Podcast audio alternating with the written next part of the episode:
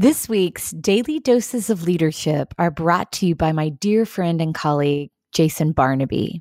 Jason is a leader who knows how important it is to be surrounded by a tribe of people who challenge, inspire, connect, and grow together.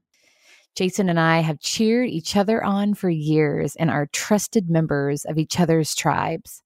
Listen in as Jason talks about some of his most heartfelt experiences with his tribe throughout his leadership journey as well as a tool that he's developed to help you create a fiery tribe of supporters. As Jason would say, tribe on. One of my most favorite quotes of all time is by a man named Jim Rohn, and he says this We are the average of the five people that we spend the most time with. Now, you may be listening to this and saying, Well, I don't really think it's five. I think it's seven or nine or two or my best friend or my spouse or my significant other.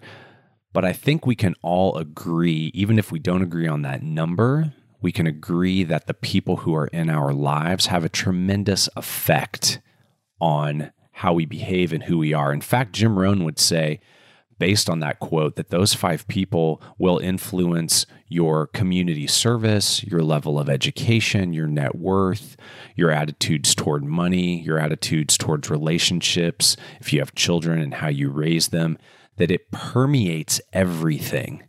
And so, if that is true, and I believe that it is, who are the people that you are surrounding yourself with?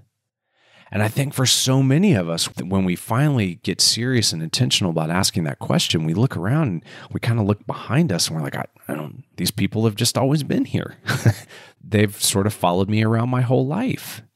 And they might be your family, they may be childhood friends, they may be neighbors, they may be coworkers.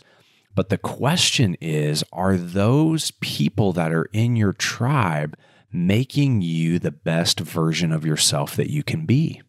And I think that that's a really important question to think about. And when you think about who's in your tribe, there should always be three different groups of people in that tribe. One is a group of people who are currently doing what you're doing. They're in the trenches with you.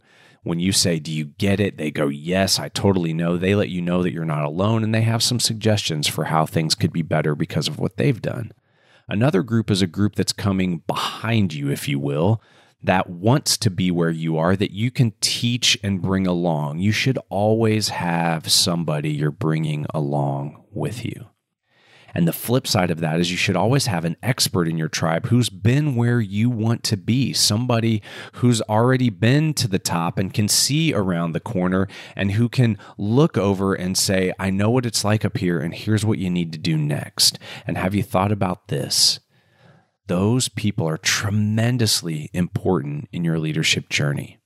Seth Godin has been one of those people. I've only met him personally once, but he was tremendously impactful through his books and podcasts, and even wrote a book called Tribes. So today, think about who's in your tribe. Are they making you the best version of yourself? And not only physical people, who's in your digital tribe?